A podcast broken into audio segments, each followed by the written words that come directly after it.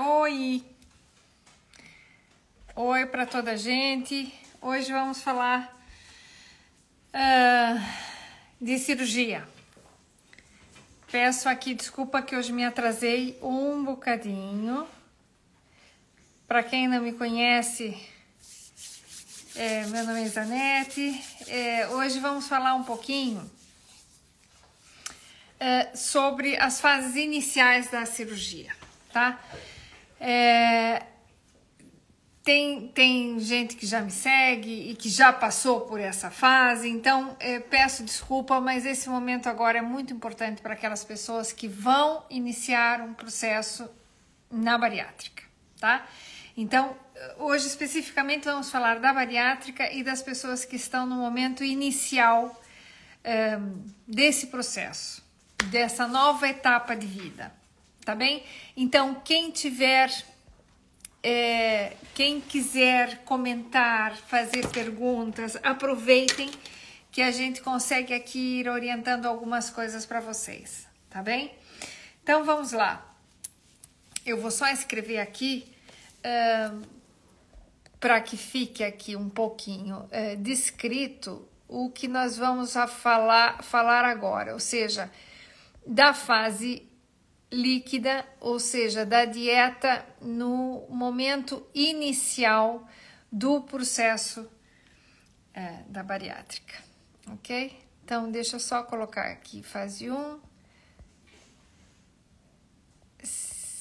fase 1, dieta, vamos por assim, dieta líquida não é exatamente o nome do título, mas é o que eu quero que fique aqui para vocês, tá bem? Então, quem tiver quiser fazer algum comentário, alguma coisa, diga, aproveite que a gente sempre vai conseguindo um, conversar um pouquinho sobre o assunto, tá bom? Uh, então, vamos partir do seguinte princípio. Um, quando a gente decide fazer cirurgia bariátrica, perdoem aqui, quando a gente decide fazer a cirurgia bariátrica,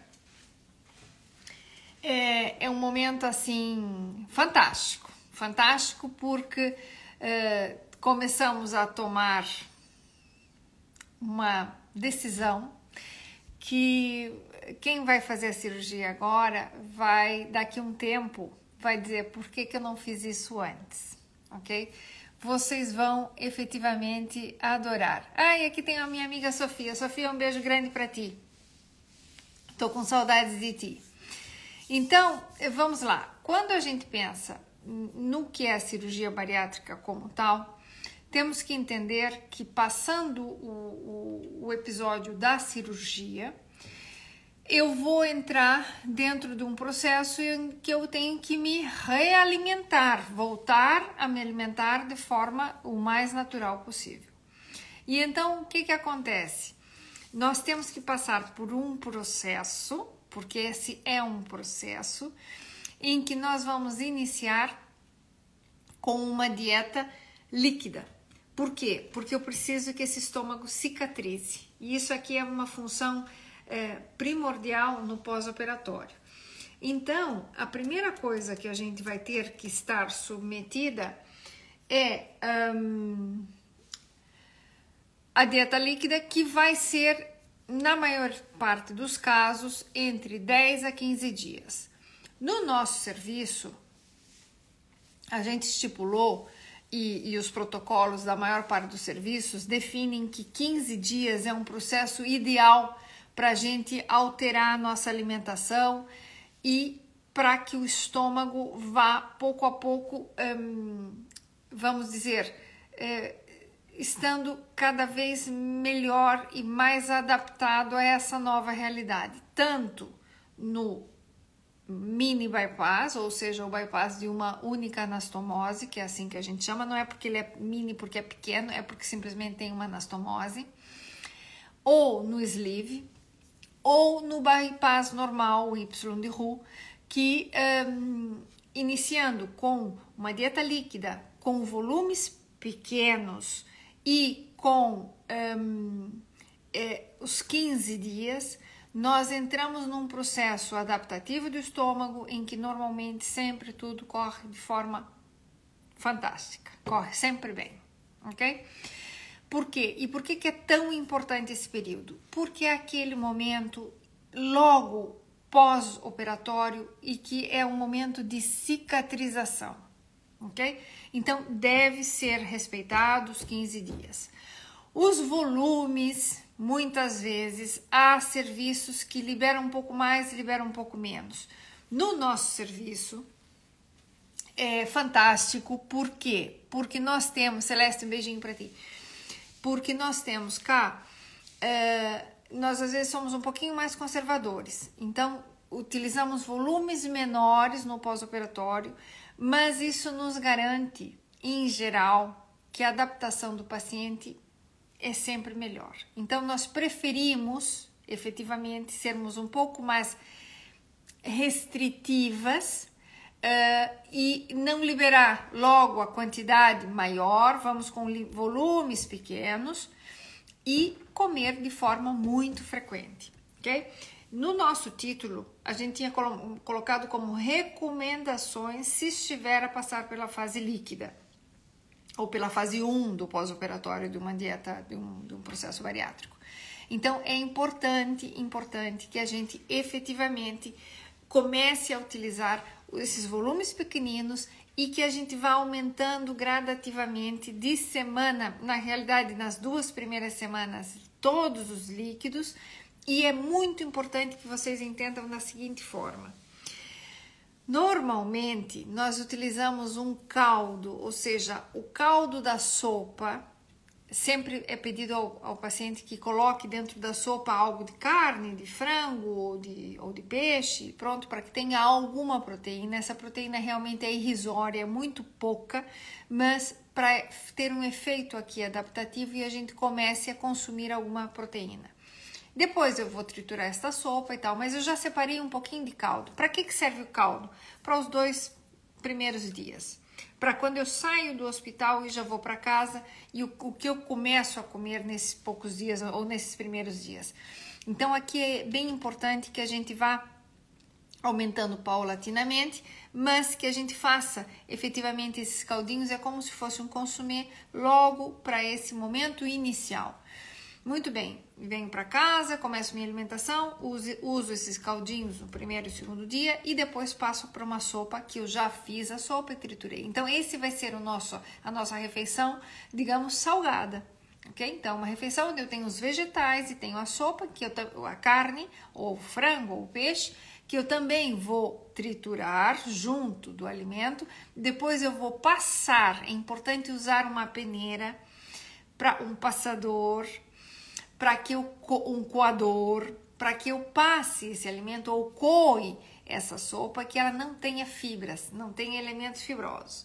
Pronto, uma vez feito isso, eu posso efetivamente congelar até para ter para mais dias congelados e eh, eu vou me alimentar, ok? Então, isso a gente sempre recomenda horários de sopa. Meio-dia, 11 e meia, meio-dia, ou às 11 ou meio-dia, uma até as duas, eu posso repetir os horários de comida mais salgada. Igual no jantar. Bárbara, um beijinho para ti. A Magali, a, a, a Magali também está por aqui. Alexandre, um abraço.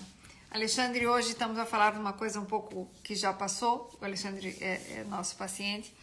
E então, é, hoje é falando um pouquinho dessa situação. Então, voltamos para cá.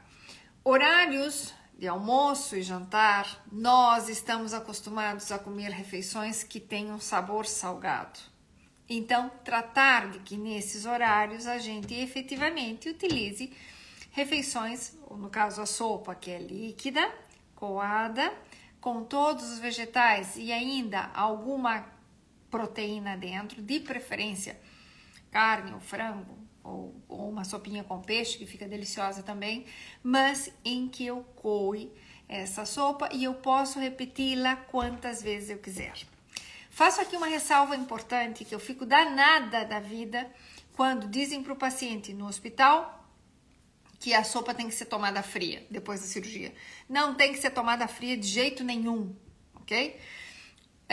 A sopa pode ser tomada na temperatura adequada, quentinha, como o paciente goste. Sem nenhum tipo de problema, isso não interfere em absoluto, Porque, primeiro, a temperatura do seu corpo ronda os 36 graus. E quando muito, a sopa vai estar um pouco mais quente do que isso para ter uma temperatura morna, entre 45 e 50 graus é, é, a temperatura que a gente normalmente consome. E quem gosta mais quentinha pode perfeitamente. Ninguém toma sopa fervendo isso não causa problema nenhum. Não é isso que causa problema na cirurgia, ok? Portanto, a sopa quentinha. E eu posso repeti-la tantas vezes quantas eu quiser, tanto nos horários de almoço como no horário do jantar. Então, eu posso tomar às 6 horas uma sopinha quentinha. Às 7 horas, repetir a sopinha quentinha, no mesmo volume que eu estou a tomar. Às 8 horas, outra vez, posso tomar a sopinha quentinha. Nos outros horários, de manhã, logo que eu levanto, normalmente sempre nos mandam um, um protetor gástrico um omeprazol, um, um medicamento que vai diminuir a liberação de ácido clorídrico dentro do estômago para diminuir, vamos dizer, a acidez.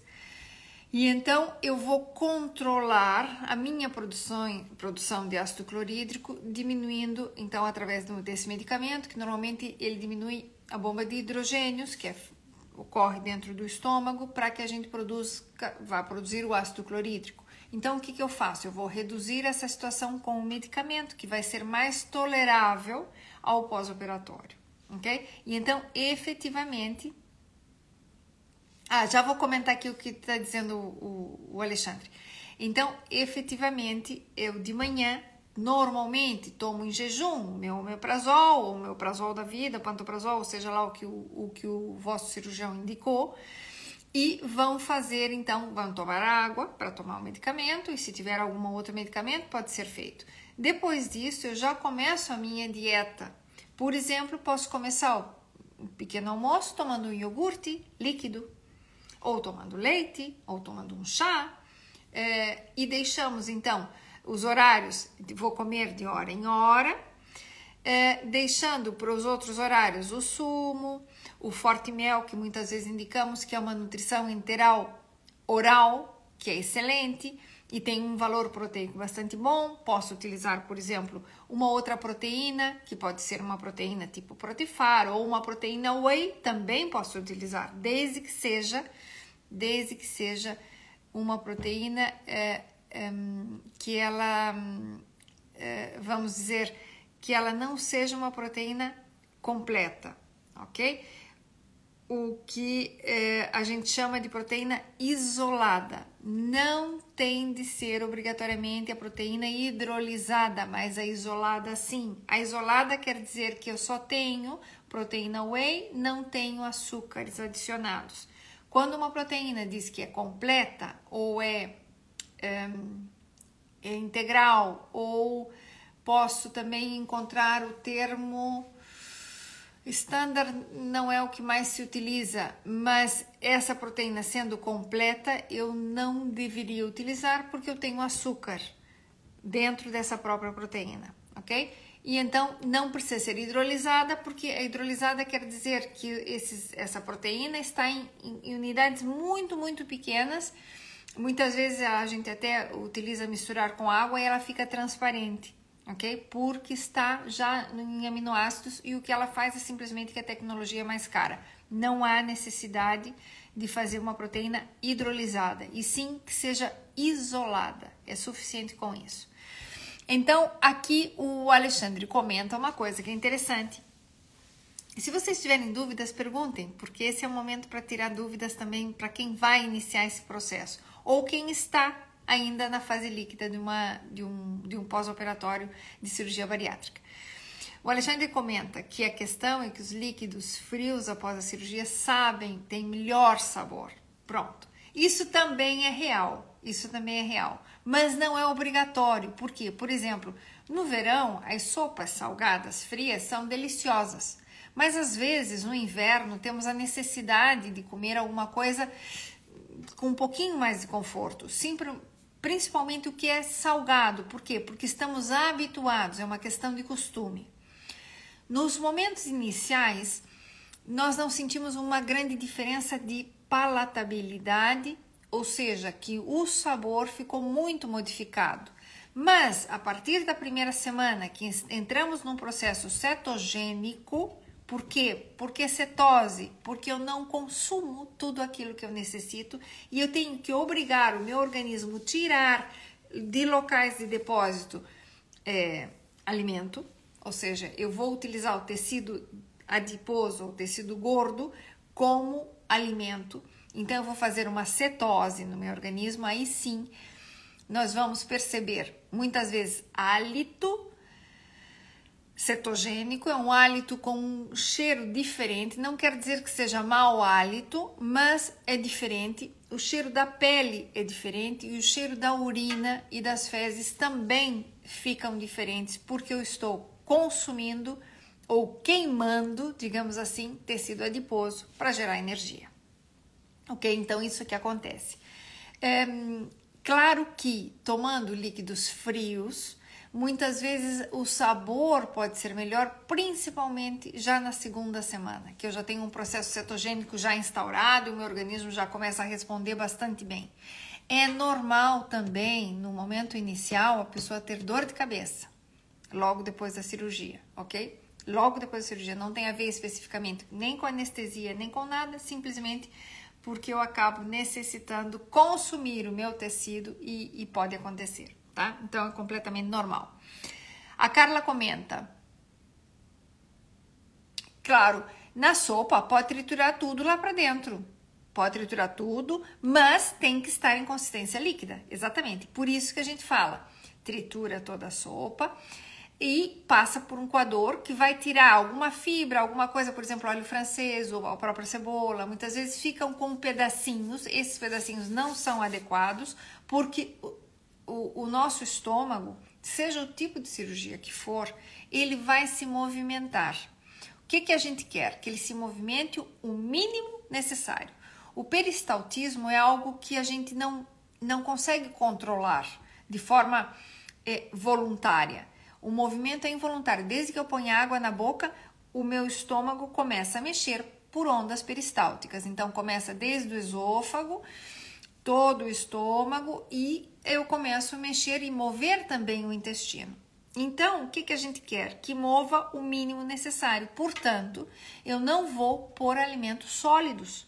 Além do que eu tenho uma costura dentro, se é um sleeve, é uma costura grande, se é um mini bypass, o estômago vai ficar menorzinho e vai ter uma costura aqui e depois a anastomose ou a união do intestino com o estômago e vai ter costura. Então eu preciso que essas costuras se mantenham o mais é, coladinhas possíveis. E por isso é importante. Vitor, seja bem-vindo. Então é por isso que eu tenho que utilizar efetivamente alimentos líquidos, porque se eu consumo algo que tenha grumos, que tenha uma quantidade já um, um pouco mais grossa, o meu estômago vai mexer mais. E o que eu quero é que ele se mantenha o mais tranquilo possível. Sempre vai haver movimento, porque é isso que eu vos falo, é uma coisa involuntária, eu não consigo simplesmente parar o estômago. O que eu consigo é que com esses alimentos eu consigo melhorar essa resposta. Então, aqui é importante esse detalhe, tá bem? Logo, vamos lá. Estamos a passar essas primeiras semanas, ou as duas primeiras semanas, que é a dieta líquida dos 15 dias, eu tenho que entender que uma coisa eu posso fazer e dá muito prazer, que é gelatina. A gelatina, vão usar a gelatina 0%, que essa gelatina zero não tem açúcar, ela é adoçada com edulcorantes, é, bem seja stevia, bem seja xilitol ou outro tipo de edulcorante, a indústria já faz isso. Posso utilizar gelatina com sumo de fruta e gelatina em folha, gelatina natural, digamos assim, também, com o sumo da fruta coado, posso fazer gelatina natural em casa, ok? Mas se não, eu vou utilizar da zero. Essas gelatinas que estão compradas, eu vou dissolver na água fervendo, como é normal, que me diz na embalagem, depois vou pôr água fria. E vou deixar ela solidificar. A gelatina solidificada, depois que está pronta, eu vou com a colher e tiro tantas gramas, seja conforme a minha indicação. Se estamos com 30 gramas ou 30 ml, vão ser 30 gramas de gelatina. Se estamos com um pouquinho mais de volume, vai ser o volume que esteja prescrito. E então vou comer a gelatina, que é sólida, mas ela entra como líquido porque nada mais a gelatina na boca ela se derrete. Mas dá muito prazer porque eu consigo ter, epa, numa dieta líquida o que a pessoa sente é vontade de mastigar, vontade de ter alguma coisa na boca no sentido uh, de que pronto que eu estou só a consumir alimentos líquidos.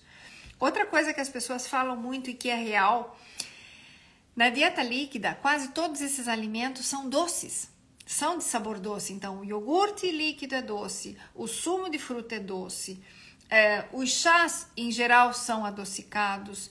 É, hum, isso, Alexandre, obrigada, boa dica. E então, isso aqui é muito interessante da gente ter efetivamente os alimentos que sejam salgados, por exemplo, a sopa, que dá muito jeito. Aqui o Alexandre está a comentar uma coisa que a gente ensina também os pacientes na, na consulta é, para a gente fazer os cubinhos, ou seja, cubinhos de, de gelo, fazer a cuvete é, com sumo de fruta, com o que eu quiser. E dá para fazer, inclusive, a gelatina na cuvete e depois utilizar a quantidade certinha. Não, não vou congelar, ok? Mas fica já a porção feitinha.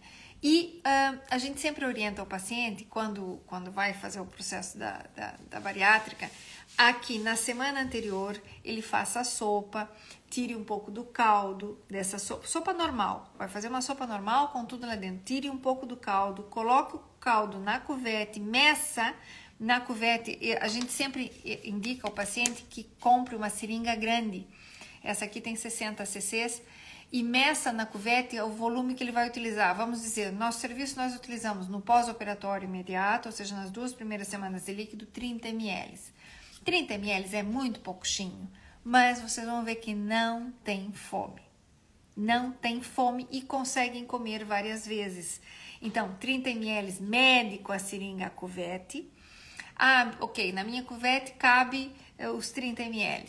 Pronto, e encho a cuvete não precisa encher com a seringa, enche simplesmente uma vez só para tomar a medida, para saber. E dá exatamente, são 30 gramas certinhas, a não ser as cuvetes muito pequeninas ou aquelas que são quadradas muito grandes, que essas têm 50 cc. Mas é isso mesmo. Então, o que, que a gente faz? Um, a gente utiliza é, congelar os sumos congelar esse caldo dessa sopa. Uma vez que esteja congelado, eu tiro da cuvete, ponho num saco plástico, num ziplock desse, num saquinho, e eu tenho ali o caldinho todo feitinho. É, o Alexandre está aqui dizendo que ele confirma que ele nunca teve fome. E o Alexandre é um homem grande, alto, tinha um peso excessivo quando foi feita a cirurgia. E as pessoas chegam na consulta e me dizem assim: Ah, doutor, eu vou ficar morrendo de fome. E a gente diz: Olha, você não vai ter fome. E efetivamente, ele está aqui mesmo para dizer. É isso mesmo, que ele disse que nunca teve fome. Mas por quê? Porque a gente vai comer de hora em hora. Então, na líquida, a gente faz a orientação. É, quem, quem quiser, se inscreva no Instagram, que eu mando e diga lá, quero o e-book. Eu mando uh, direitinho para vocês pelo, pelo Instagram um e-book que a gente fez só da líquida. Depois tem de cada fase, mas pronto, da líquida, é, porque sempre dá ideias. Então, quem quiser, se inscreva lá, que depois é, deixe, deixe o seu telefone, depois eu mando pelo, pelo Instagram mesmo. E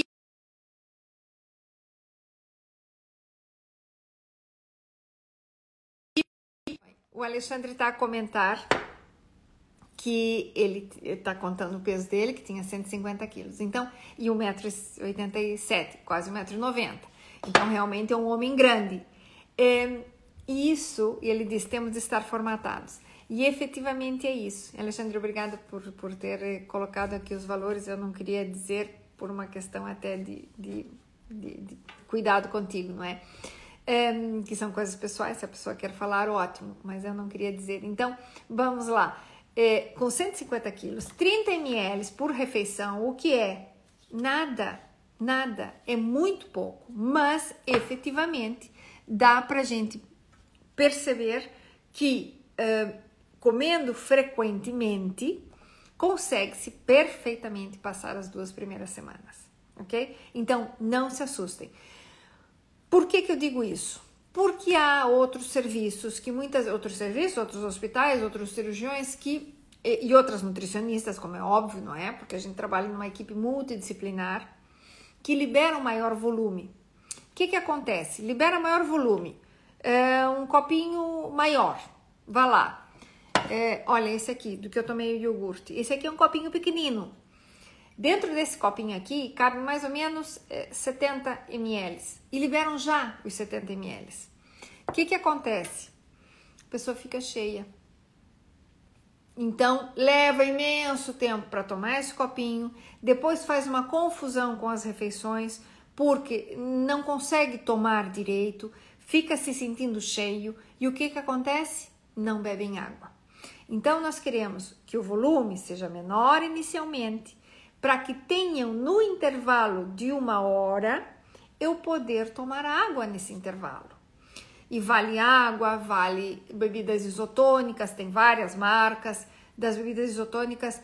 A gente pensa e gosta que seja sem açúcar, porque se é o sleeve não há problema, mas se é um mini bypass ou bypass gástrico, às vezes a quantidade de açúcar dessas bebidas que são feitas para atletas é alta e a pessoa pode vir a sentir-se mal. Então a gente tenta que se vão fazer bebidas isotônicas, sejam bebidas isotônicas é, sem açúcar, que eles têm os adoçantes, ok? Então a gente tem, tem lá umas que são zero ou as que são light, pronto, para esse momento. E o ideal, sumo de fruta. Sumo de fruta é docinho, é fantástico, dá perfeitamente. É pegar um pedaço da meloa, tritura com água, coa, passa no, no, no, no passador, no coador, coa e ficam ali com uma frutinha excelente, um sumo de fruta fantástico, que também dá para congelar. Quem gosta de uva, pegue um, um cachinho de uva, uva escura, uva preta. Tiram os baguinhos, lavam bem, tiram os baguinhos, fervem, fervem. Se quiserem, pegam os baguinhos todos com a água que usar, que se cozinhou, passa pela peneira e espreme bem para que a uva também saia um pouco da polpa. Vai ficar a casca, vai ficar a semente e fica maravilhoso, ok? Ó, o Alexandre está dizendo aqui que batido com leite de amêndoa é espetacular. Fica mesmo, mesmo bom. Fica maravilhoso. Então agora é época de uva, façam isso, fica formidável. Também dá para a gente usar a mesma coisa os morangos. O que, que a gente vai fazer? Também vai passar pela tal da peneirinha. Por quê? Porque o morango tem aquelas, os pedacinhos da semente. Ele já se tritura a maior parte dele, mas a gente coa.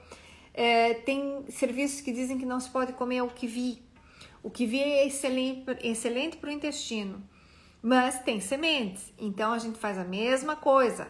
Passa, tritura ele, a semente normalmente se quebra quando tritura misturo com água e coo. Também posso fazer a mesma coisa com maracujá. Maracujá aqui em Portugal é muito caro. Eu nem, nem, nem me atrevo a mandar para os pacientes porque acho que é até um exagero. Mas tem polpa congelada e que é muito mais barato. Tem polpa de acerola, tem polpa de manga, tem polpa de maracujá. É só bater com água. Fica maravilhoso e fica um suminho maravilhoso. Esse já não tem semente nem nada, é só é, a gente tem a mania do coar, porque daí fica bem fininho para essa fase inicial e fica realmente fabuloso. Com relação aos leites, leite a gente pode usar leite normal, mas o leite sem lactose para esse primeiro período funciona lindamente e as pessoas é, referem sentir-se melhor. Não é obrigatório, porque tem gente que nunca teve nenhum tipo de intolerância e passa lindamente, porque a quantidade de leite é realmente muito pequena. Mas existem bebidas vegetais de amêndoa, de aveia, de arroz. Eu, particularmente, a que eu menos gosto é de soja, é, a de coco. Então, a de, de amêndoa já falamos, a de avelã, a de nozes, que, que é muito mais cara. É, Pronto, desses frutos todos dá pra gente usar. De aveia é bastante econômica e boa e bom sabor, de arroz também é muito suave. Então, há variedade de coisas para a gente utilizar nesse período inicial, ok? Quem não consegue ter acesso a forte mel, por, ou forte mel, ou ressurso, ou essas bebidas, é, hiperproteicas, que são nutrição enteral, porque essas bebidas todas a gente pode mandar para um paciente por uma sondinha, por uma sonda no nariz e elas passam perfeitamente pela sonda. Nós usamos para beber porque tem sabor. Podem sempre utilizar uma proteína tipo Protifar.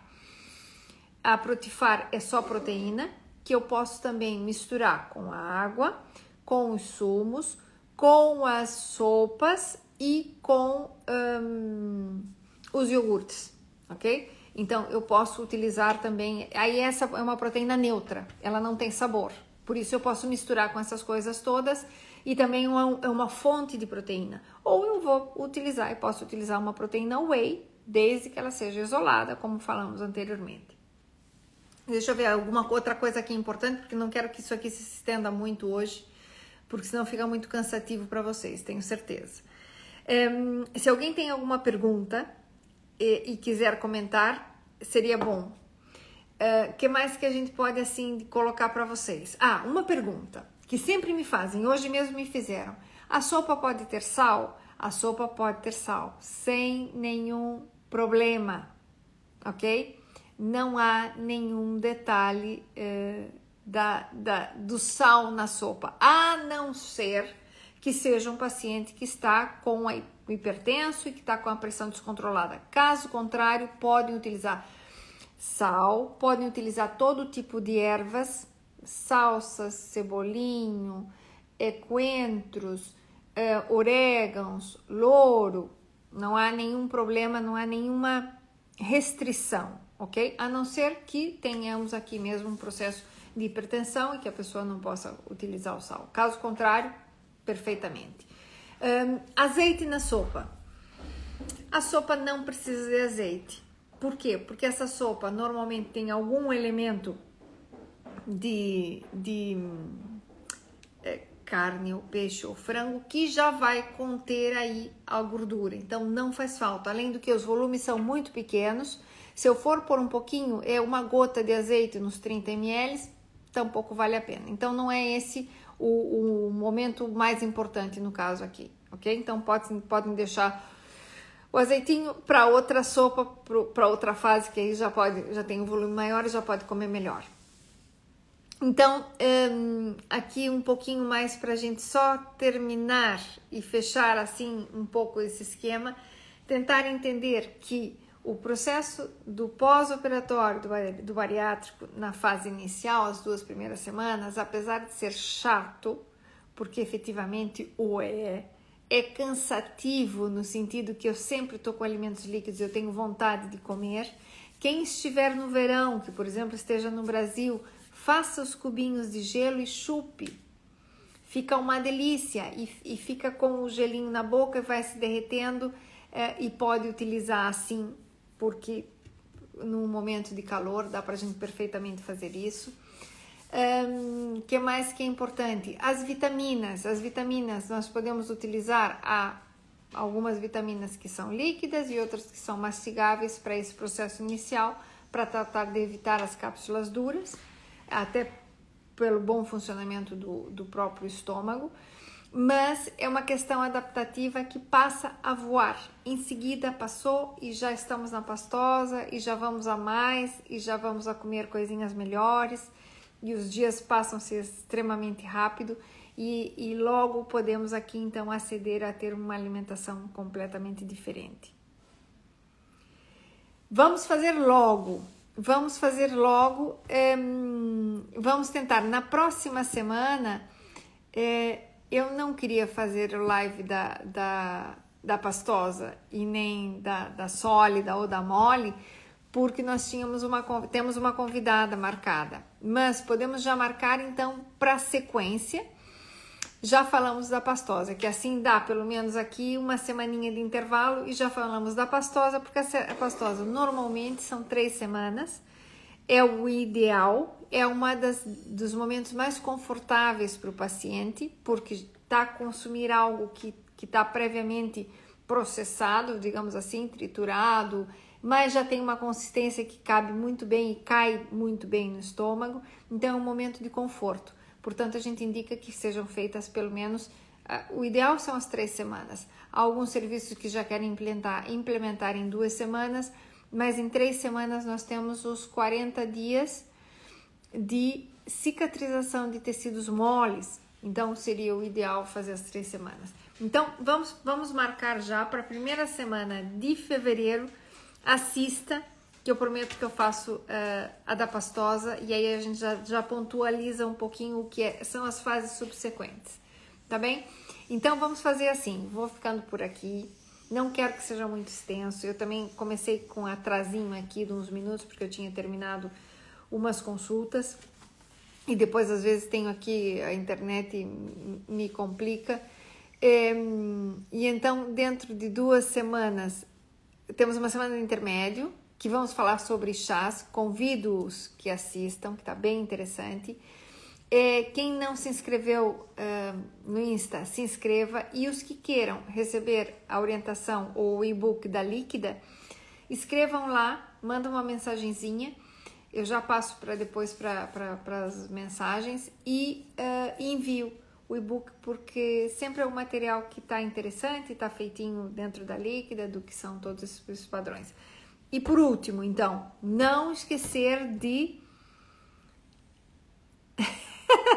Pronto, essa é uma boa. Quando é que a gente vai liberar uma live sobre gin? Podemos falar também, podemos convidar algum esperto em gin mas do gin sem álcool que tem aqui para vender, não é? Vamos, vamos por esses que, que eu tenho imensos amigos que gostam, que dizem que são ótimos. Eu, particularmente, nunca provei. É, confesso que, que gosto muito do gin, mas é, vamos, vamos pontualizar, Alexandre, e eu aviso, ok? É, o da sólida é, também temos, tá?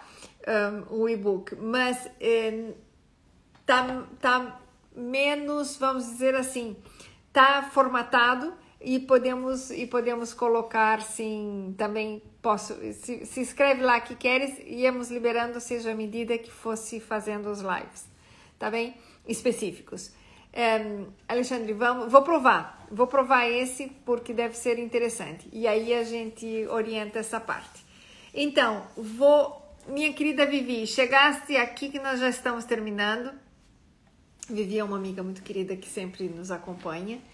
É, ok, dos Santos é Caliça. Pronto, vamos, mas me escreve lá para ficar com, com o detalhe aqui. E vamos ir conversando então sobre essas, esses assuntinhos aqui, daqui para frente. E aí vamos. Lu, um beijo também, outra amiga querida. Lu, nosso live hoje vai ficar gravado. Já estamos aqui a terminar.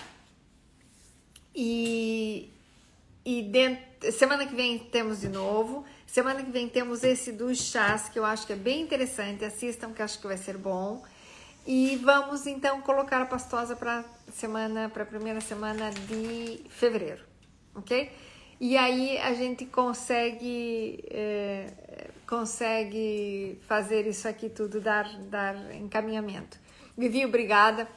Um beijo enorme para ti. Isso, que bom, que bom. Então, então só deixa lá por escrito para lembrar, tá bem? Uh, que, que está no inscrita no, que já está seguindo no Instagram. Pronto. E quem vocês souberem que vão fazer o processo, avisem, digam que se inscrevam e digam que, que peçam o e-book e, e que assistam essas gravações, porque ajuda muito para esse primeiro momento. É um momento de muitas dúvidas, ok? E quando a gente tem dúvida é chato, porque a parte mais chata da dieta líquida é justamente a monotonia que tem. Saudades de ti também, Lu. É a monotonia que tem e é que às vezes o intestino funciona mal, que essas coisas acabam sendo muito lentas. É, então a gente tem alguns tips, a gente usa algumas ferramentas, usa alguns, alguns laxantes, algumas coisas específicas para esse período. Então, quem tiver dúvidas, escreva. Quem souber de alguém que vai fazer a cirurgia, passe, passe, porque é uma informação que, pronto, não custa nada e, e é sempre bom e fico muito feliz em poder, em poder ajudar e poder eh, colaborar nesse processo, porque depois disso é uma nova vida, realmente é muito bom. Dri, um beijo grande para ti que também acabou de chegar essas meninas que estão chegando por aqui, ou os que estão chegando por aqui, já estamos a terminar, mas um, fica aqui gravado. Então, quem quiser tiver, interesse em ver, por favor, siga aí. E pronto. Então, o meu beijinho enorme para todos. Meu carinho. Muito obrigada. Ah, Alexandre é um, é um querido. De verdade que a ideia é mesmo colaborar, porque, porque pronto, são muitas dúvidas, são momentos assim complexos, as pessoas se sentem muitas vezes, hum, pronto, sensibilizadas por todo o processo que estão a passar e às vezes é complicado. Então a ideia é justamente a gente poder ajudar nisso e, e é um prazer enorme poder colaborar. Eu ponho um grãozinho de areia, independente se é meu paciente ou não, mas que leve as orientações corretas, porque fazendo direitinho a gente não tem complicações. E graças a Deus que tem tocar madeira, no nosso serviço a gente é um pouco chata, um pouco muito chata. Eu sou muito chata e pego no pé do paciente mesmo, mas a gente consegue que esses nossos pacientinhos não tenham tido, graças a Deus, problemas nenhum, é, não só, claro, pela habilidade do doutor, que funciona lindamente, mas também nós temos aqui um papel importante. E eu não posso deixar de puxar a sardinha aqui para o meu braseiro, porque é um pouco isso. É o, é o pouco a pouco, senão a gente faz bobagem, nós temos muitas possibilidades de. Eu brinco assim, às vezes, de, de pôr o pé fora do lugar e é onde os problemas às vezes acontecem. Então, quando a gente vai direitinho, mas aumenta as opções, aumenta as ideias, tudo, a pessoa já vai mudando e vai mudar de vida, e é isso que a gente quer, que a pessoa seja feliz, mude de vida. O Alexandre que estava aí, que está nos acompanhando, epa, parece outra pessoa. É, parece o irmão mais jovem do primeiro Alexandre. É muito legal e é muito bom ver isso, porque a pessoa fica com uma autonomia fabulosa. Ai, querida Neuza, eu adoro o que eu faço, mesmo, mesmo, mesmo, mesmo, mesmo. Gosto muito e tenho o maior prazer. E se pudéssemos aqui ficar falando muito tempo de outras coisas eh, relacionadas à bariátrica, isso aqui é legal. Então, olha, meu beijinho grande para todos. Eu já sei que eu falo demais, falo mais da conta, então eh, não quero ser chata, eh, mas o que precisarem, digam. Deixem aí qualquer detalhe que queiram e a gente continua por aqui, porque a ideia é essa, a gente ir passando e ver, ver as pessoas bem. Não tem, não tem melhor coisa no mundo do que ver o paciente que fez e que está feliz e que tem outra vida e que tem disposição e pá. O mundo é muito complicado, a vida é muito complicada. E se a gente ainda se complica mais, é pá, e a saúde é a única coisa que a gente tem. O resto, tudo, tudo a gente dá jeito. Mas não tendo saúde é realmente uma situação complicada. Portanto, vamos aqui buscar saúde e tratando as coisinhas de pouco a pouco. Olha, meu beijinho grande para todos. Obrigada, Sofia. É, e vamos falando, tá bem?